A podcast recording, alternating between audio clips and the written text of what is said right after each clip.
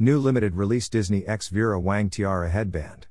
It's only available at Walt Disney World, Disneyland, and Shanghai Disney Resort. Walt Disney World, Uptown Jewelers, Creations Shop, The Art of Disney at Epcot, Legends of Hollywood, Discovery Trading Company Disneyland, Emporium, Off the Page, The Disney Dress Shop Shanghai Disneyland, Avenue M Arcade, Club 33. It's a black velvet ear headband featuring a combination of pronged faceted glass crystals, acrylic crystals, and synthetic pearls hand stitched onto the headband and ears.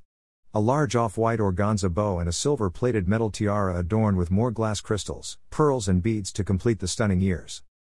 This sophisticated and elegant tiara headband comes in a black dust bag inside of a black and white color block decorative box with a magnetic closure featuring the Disney, Vera Wang co branded logo. The box can unfold upon itself to sit at an angle for guests to showcase their Vera Wang ears. Here we go again.